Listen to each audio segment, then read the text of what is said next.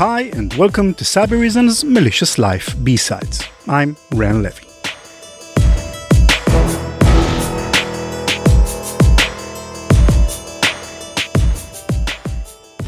The NSA is one of the world's most formidable intelligence agencies. Being that powerful, the sentiment towards the NSA in the US security community has always been mixed. Many feel pride in the NSA's technological sophistication and successes, but there were always some people who feared that the National Security Agency's advanced capabilities would one day be directed inwards instead of outwards. That negative sentiment can be attributed to the fact that many security professionals started their careers as hackers and thus may have strong anti establishment notions. But Edward Snowden's leaked documents proved that at least some of these fears were justified. The NSA, it was revealed, was spying on US citizens as well as foreign nationals. Are those fears justified? Is the NSA more dangerous than it is useful? Our guest today is Ira Winkler, author and CISO of Skyline Security Solutions, who started his career in cybersecurity as an intelligence analyst at the NSA. Ira will try to disperse some of the thick fog surrounding the mysterious security agency. Who are the people working for the NSA? What kind of admission tests do they go through? And most importantly, how critical is the NSA to the US national security? And are those fears I mentioned earlier justified or not? Ira spoke with Nate Nelson, our senior producer. Enjoy the interview.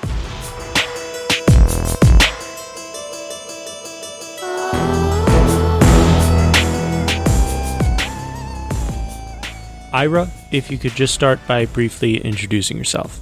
Yeah, hi. My name's Ira Winkler. I'm author of You Can Stop Stupid, CISO of Skyline Technology Solutions, and just been around cybersecurity way too long.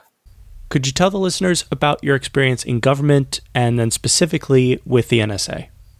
Yeah, so what I can talk about was out of college, I took some tests, and NSA said I had a lot of good abilities. And what happened was I basically was offered a few positions. I took a job as an intelligence analyst where I was working with the National Signals Intelligence Operations Center. And from there, I hated that job and I ended up taking a job as a computer intern where I got cross trained as a computer systems intern at NSA, uh, where I did a variety of different tours. Um, you know, things involved cryptanalysis, program management, configuration management, software testing and design, so direct support to military operations, and a few other things and um, worked there. Then I left NSA after six, seven, eight years or so and went to work for government contractors for a while where I was supporting NSA and other intelligence agencies and military agencies around the US and around the world. You know, every time I talk to someone who's former NSA, you all mention that aptitude test. Is there anything else you could tell me about that test? What, you know, what it is, how it works? So, I think they call it the CQB. It's public knowledge that anybody can publicly take. But what they do is it's more like the way I found this test was I was going to the career office uh, at Syracuse University, where I got my undergraduate degree. And I was waiting in the lobby to talk to a career counselor because I wanted to potentially go into the Foreign Service or something and figure out how to do that. And I saw this book that had a bunch of puzzles in it, and I just started picking up and doing it. And then when I walked in and mentioned Foreign Service, he's like, well, you know, here's this. But he's like, if you want to do that, maybe you should look at this, you know, NSA and, you know, there's a book out there. And if you kind of do a puzzle or two, maybe you want to consider the test. And I'm like, you mean this book? And he's like, yeah. I go, I finished them. And he's like, okay, take the test. They don't tell you this, but they're testing your spatial ability. For example, you know, there was one question I remember distinctly where it says Chief one sends five messages by runner, two by boat. Chief two sends 10 messages by boat, etc. Then they ask a question like, who's the chief of the tribe? How many islands are there? How many tribes are there? Etc., etc., etc. So that's one type of test. Then there's another test of a fake language. You know, if this is this, what would these words be? There was the mathematical part, which was fun, which had basically, if you have um, XX plus XX, you know, over XX question mark, what's the question mark as an example? You know, figure out missing mathematical calculations and so on. Anyway, that's part of the test they take. There's different tests if you're coming in as a liberal arts major, which I was at the time, or you're coming in as a technical person but again there's more they're more like cognitive psychological tests. And if you're familiar with psychology cognitive tests it's very similar to that and the cia offers them as well. Last thing about your time at the nsa um, could you just you know what was the environment like in the office for you at least you know to whatever extent you could tell me what kinds of people work at the nsa because you know from the outside this is kind of mysterious stuff so I wrote in my first book, Corporate Espionage, that NSA is more the land of Dilbert than the land of Bond. You do have a few offices which are really, really cool. I'll give you that. Most of it, though, are people who basically work nine to five. They get in there, they're engineers, they work in crappy government office buildings you know, it's not like you walk in like there is NSOC itself, the National Signal Operations Center. That's really cool. It is a, you know, center where you have lots of desks. It looks like a NASA mission control with lots of monitors on the wall and everything. But otherwise, you're walking into a drab government office building for the most part, lots of cubicles. And you work there, you go to you government workers, you can take nice long lunches you have some of the smartest people in the world working there. You have some of the strangest people in the world working there. Then you have the bureaucrats that look like they should be that race of people who, um, at the, um, the Hitchhiker's Guide to the Galaxy, where literally you try to do something, they want paperwork, they want something. Yeah, again, a stodgy organization that somehow manages to succeed despite itself.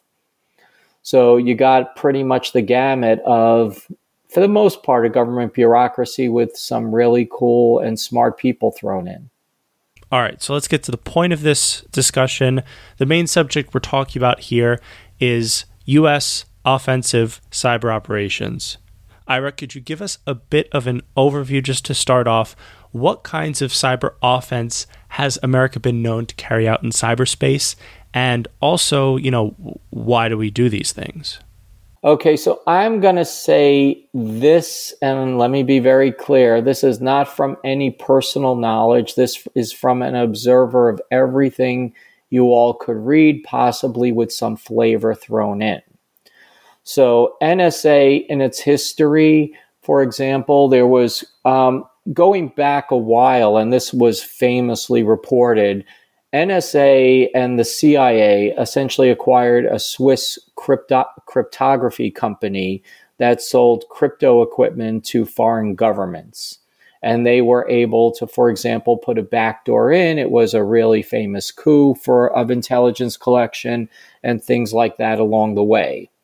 Um, NSA has also been publicly credited with essentially hacking different government agencies around the world doing a variety of different things, putting bugs into places and things like that over a period of time, having you know lasers to gather conversations and things to that effect and so on. You know essentially spying on the world in whatever form it is. There's the equation group which people have attributed to NSA and, you know, the equation group is essentially a group of, if it's not NSA, they should pay homage to those people because those people are incredibly smart. They've intercepted equipment. They've gone ahead and, you know, basically modified chips and replaced chips into pieces of equipment and so on so that there's back doors into a bunch of equipment that was shipped around the world theoretically you had NSA involved in Stuxnet to a certain extent in supporting, you know, other people who might have done it, such as Israel theoretically, if they actually did that, and helping to go ahead figure out how do you plant malware in what essentially is the closed network, which, depending on how you look at it, involved the collection uh, or interception of equipment or potentially working with a contractor. I think it was a Norwegian contractor or something like that, that was working with the appropriate Iranian research company that then was able to plant the malware and into into systems that then were delivered into the the Natanz facility, the underground facility in Iran, and been able to do that. Then I think you showed me the information regarding Cottonmouth and you know where you have USB plugs and things like that. But those are more tools of espionage that would facilitate other on-site type of attacks. You have remote type of attacks again over periods of time that have been performed, intercepting cell phone signals and things to that effect there's a whole lot of things that if NSA, well, NSA is credited with doing, that if they didn't do, you'd be mad they weren't doing as a taxpayer, given all the money, such as tapping phone lines, satellite communications, and so on.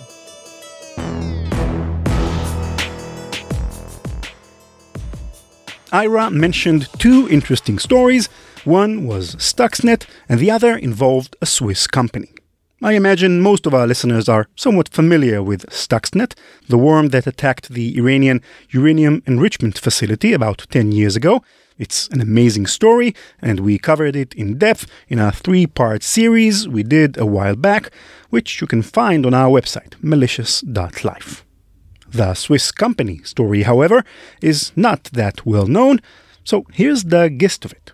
Crypto AG was founded in Switzerland in 1952. It manufactured and sold a variety of encryption systems for radio, Ethernet, phone, and fax communications to many organizations and governments all over the world. In 1970, Crypto AG was secretly purchased by the CIA and a West German intelligence agency. Many if not all of its products, had embedded backdoors that allowed the CIA and the NSA to decrypt secret messages sent using these systems. This audacious operation went on for an amazingly long time, from 1970 to no less than 2018, when Crypto AG was finally dissolved. The US government's involvement in the company was revealed in 2020 by the Washington Post. As I said earlier, this is just the gist of this amazing story, and we'll cover it in much more detail in a future episode of Malicious Life. And now, back to Ira and Nate.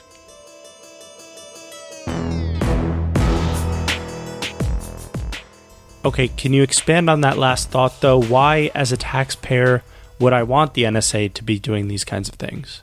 You know, every so often when things are reported, everybody's like, oh my God, how can you do something like this? You know, for example, you know, I interviewed Pierre Marion, who was the former head of French intelligence, the DGSE, back in 1995 or six for my book, Corporate Espionage. And he's like, everybody spies on everybody. It's a given. We know it it's accepted. It's just a matter of world affairs. You know, what would happen if the US was not spying on, for example, Russia and China? I remember when the world was outraged at the NSA and the US government for not predicting the terrorist attack that happened in Paris back in 2016 or so you know, and everybody was like, you know, why didn't NSA tell us and warn us about this, you know, in the process? And all of a sudden, France was complaining, or French citizens weren't complaining. Why didn't NSA tell us about a looming terrorist attack carried out by people living in France and Belgium? Like, okay, now NSA is expected to do this, but if NSA spies on a French citizen, they get mad. But if they don't spy on a citizen, they get mad. Likewise, in the US, we need to understand what's going on around the world regarding terrorism, regarding hostile governments, regarding people who are stealing US technologies and so on. And so you have a lot of that type of activity. We need to know what's going on. We need to know when China or some other country has stolen US military data, as an example. If they potentially have access to the power grid, that's something we really want to know, which they do. And that's been well reported back almost for more than a decade at this point. So we expect NSA to have warnings and tell us what's going on so we don't have to worry about it. And so, and if they're not doing that with the, you know, billions and billions of dollars that they theoretically get, there's a problem.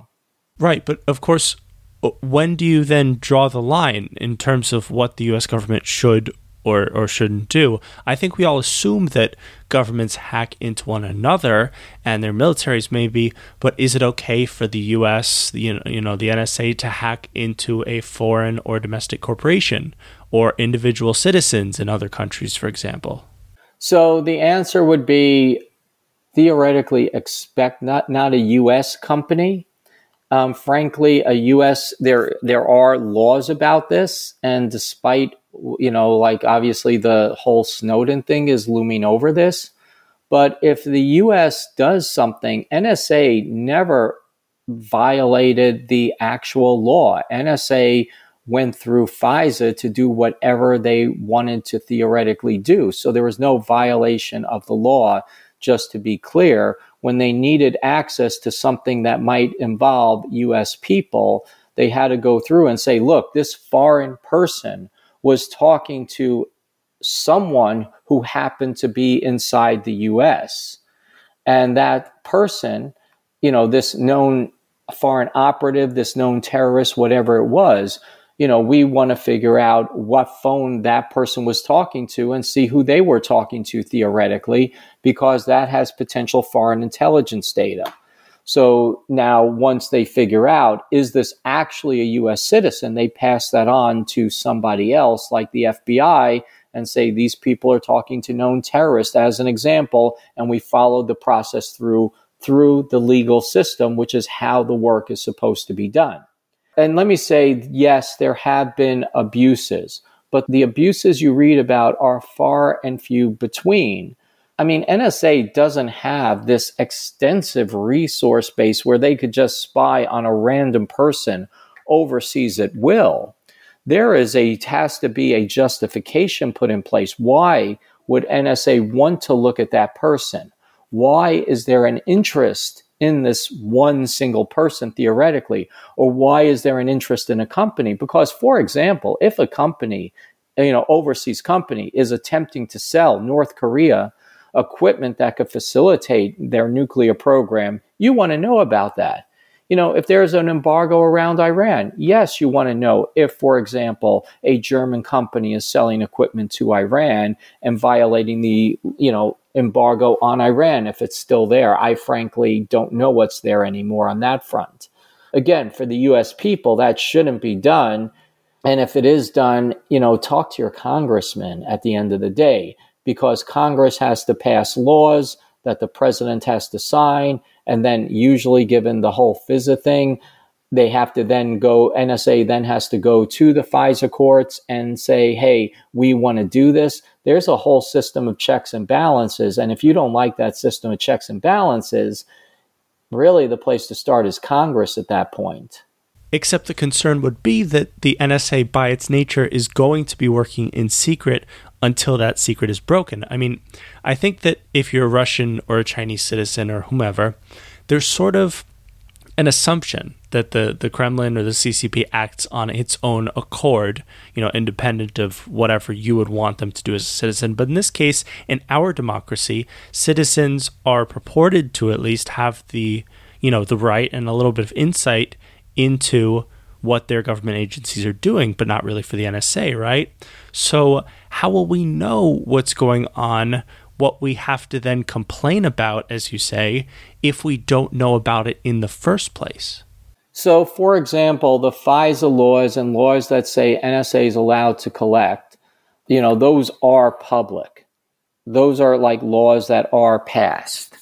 And at a certain extent, and this sounds cliche, but if you're really concerned that NSA is looking at you as a private citizen, you're really, you know, really, what are you doing that you really think this? However, I will say again, there have been abuses in the past that have been well documented, and that is a concern, and it should never happen again. However, at the same time, you know, at that point, this is where, at the end of the day, you have to say, who are you putting in Congress? Because this is literally their oversight. NSA does not have a random group of people who sit around and say, you know what? I want to just go ahead and randomly listen into these people. NSA has to document, and there are auditors and programs in place that regularly go through and say, if NSA does, for example, go to that database of telephone calls that they have that is now known, which I think has since ceased operations, but if NSA did that, everything had to be audit logged and the oversight had to be put in. And NSA did find people, or I think there was one person who was abusing a lookup there, and they punished that person. And that person was looking up his girlfriend's phone records as an example. But anytime somebody goes in, there has to be a justification and a warrant to do so. Or, well, whatever the FISA court issues.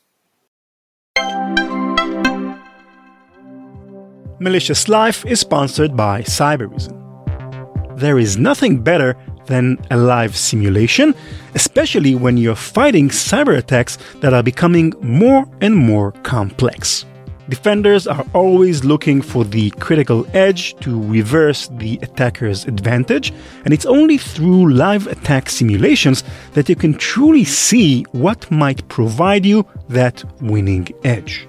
Join Cybereason's global attack simulations to watch firsthand how attackers use the latest infiltration methods and execute on sophisticated malicious operations, and more importantly, how to end these operations before they happen.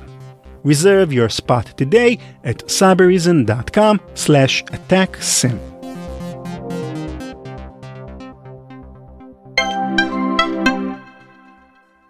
One of the stories I've been uh, interested in lately, um, it's not necessarily a new one. Um, it, it refers to an NSA project called Shotgiant, not that well known. Um, I want to pose it to you because it's an interesting sort of case study in where the, the line is. In this case, the NSA was hacking into Huawei, the Chinese corporation, which many have suspected collaborates with the CCP. In a case like this, do you see it as warranted that the NSA would proactively hack into China's version of, you know, Apple, Verizon? Um, is that the kind of thing that we should be doing? So there's the cynical part of me, which says China's hacking into Cisco, Juniper, all these other companies around the U.S. You know, get over it, China. You know, because what you know, it's like it is happening. This has been documented that foreign governments have been hacking into US companies both for economic and nation state type of espionage. And I would be concerned if, for example, if you're going to buy a piece of US networking equipment, how do you know there is no backdoor from China or some other country? And this has actually been a serious concern for supply chain security for a while. Now, again, should NSA go ahead and hack into Huawei? You know, that's something obviously that has tasking oversight. There has to be a national intelligence directive to go ahead and authorize something like that. But would it clearly be a valuable intelligence source? The answer would be yes, that would be a valuable intelligence source you know, because again, it's not just espionage. It's like, is there a magical kill switch? It would really suck that during a time of a crisis or a potential hostile action by a nation that they go ahead and put a kill switch into the telecom infrastructure and so on. Here's the concept. Russia and China make the mistake of getting caught. Other countries sometimes get caught. They just aren't getting caught as much as Russia and China are, as the example. You know, I have friends who are CIA operatives. They're like, you know, there are things you're not supposed to do At the end of the day, the only thing you're not supposed to do is get caught. And that's where these things go. From a professional perspective, there's, you know, at some point you have to do a tip of the hat to foreign intelligence agencies who have come off with a an intelligence coup. You look there, you criticize them, you do whatever because you're supposed to. You then go ahead and you then to the extent it is you punish the country for doing something like that. And that's where, at the end of the day, the balance of power comes in.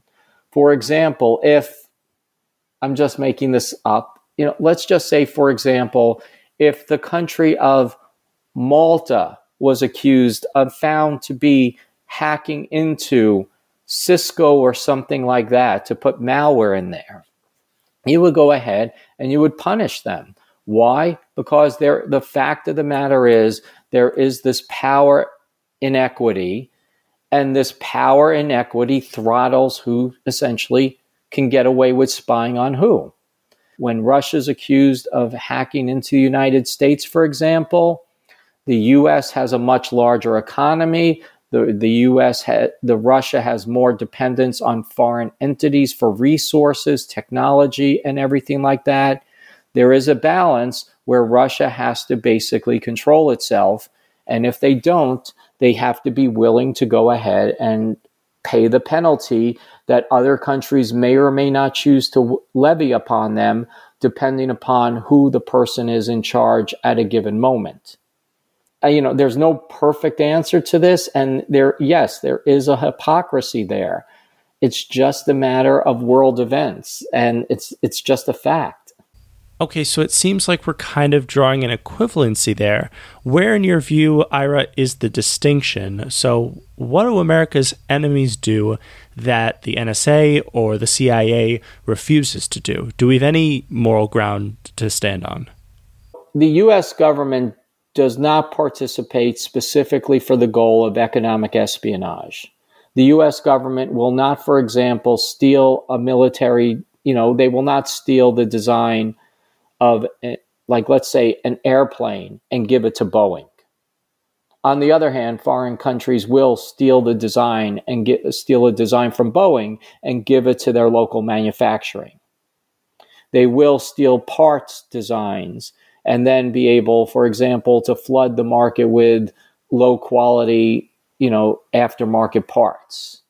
The US government is not going to necessarily do that to, for the financial gain of a private company. The US government limits to what it does to national interests, not personal interests, not other interests, or at least now is not doing it for personal interests. Yeah, and you know, when we talk about these things, um, in the popular narrative, or maybe just in my head, it seems like every country has kind of their own cyber character. Like China uses their big tech companies to do their bidding, Russia uses cyber criminals. Um, Ira, what do you think is is America's character? What's our profile? You know, what kind of hackers are we? So I would somewhat disagree. Like, yeah, the criminals are the criminals. That's a given, and the crim and Russia makes use of the Russian criminals because they do the typical. They're very effective at what they do. Russia also has an incredibly effective hacking tool in their nation state apparatus. The GRU is incredible at hacking overall, and that shouldn't be downplayed. You know, likewise, China. I mean, the Chinese military has some really great hackers as well. They've just incorporated to a large extent the you know different students and universities and government there's a whole infrastructure in who they assign to what for the US for espionage that is specifically limited however to US intelligence agencies and military agencies doing the hacking. It would be NSA, it would be CIA, it would be the information warfare commands and so on who are doing this work. They're not going to go to students, they're not going to go to private companies to do the work, for example. Let me actually take a step back. There is something that's fascinating. Maybe you'll have them on. There was one case, uh, Shawn Carpenter, who was at one point an admin at, at, Lawrence Livermore National Labs, I think it was, or one of those national labs. And he basically detected China logging into their stuff, trying to steal nuclear data. And he essentially hacked them back. And he hacked China back successfully to their origination you know, to the actual people in China hacking other people overseas. He was collecting data on where China was hacking around the world. And then the FBI came in and said, wow, you know, because he was providing the data to, you know, the US government. And then the FBI stepped in and says, you have to stop that because you don't have permission to do this type of work. And we got to try to get you permission. And it just died. So that's an example where you even have somebody doing something and started for the right reasons, and then it became a potential asset that the US government just let fizzle away because he wasn't part of the US government officially. All right. My last question, Ira, is this. Our podcast listenership, I would think, you know, myself knowing them for a few years now, it's going to be split on the discussion that we've had here there are a lot of folks who are sort of of your mind that world affairs are world affairs. We have to be doing these things. The NSA is doing largely good work, if not for you know some some big slip ups. Um, then there's going to be a large percentage of people who are of the opposite mind who are going to take the sides of the, the whistleblowers of the NSA, who are very suspicious of the NSA, who've taken the history of the things we've been talking about very seriously and very negatively. Um, Ira, if you could leave us with a thought, something to maybe say to both of these sides about what you think, at least, people don't get quite right about the US and its contingent organizations, how they're doing cyber warfare, planting whatever they're planting, doing whatever they're doing. What do you think we aren't quite understanding that you see from your perspective? So, from my perspective, and just for the sake, and people could look this up, when it was determined that there was um, that NSA was doing the warrantless wiretaps that was allowed to it under the Bush administration, I actually wrote an article condemning that because it bypassed a variety of different controls. And I would say so to the extent for the people, I'm not just somebody who blindly supports it. I'm very, I'm more of a pragmatist.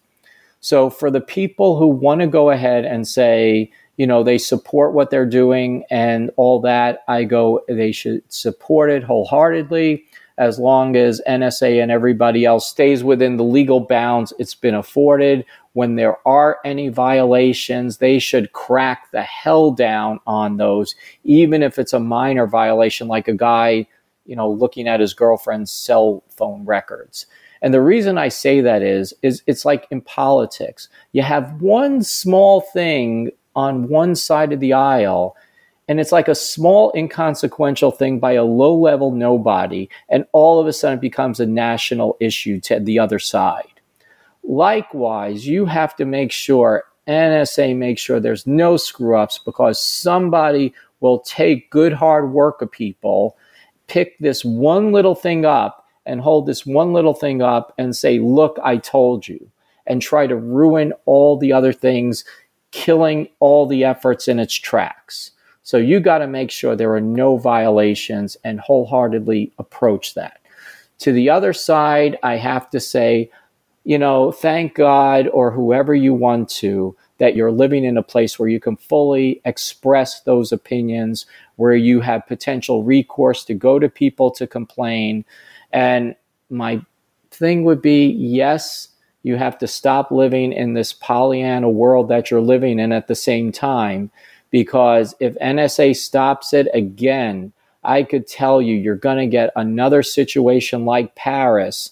Like I remember when I was at NSA, I remember working there and Pakistan exploded a nuclear weapon. This was way back when. And everybody was saying, why didn't NSA warn us? The same people who were complaining about NSA were saying, see, I told you, why weren't they looking where they were supposed to? In other words, you want us to look even further than you were? Yes, they do. There is a purpose to what's being done. There is a reason to what's being done. It is actively saving people's lives, both US and uh, more frequently other people overseas lives and helping other people. So, yes, there shouldn't be violations in it, but to think you live in a Pollyanna world where nobody's going to spy on nobody, get over yourself.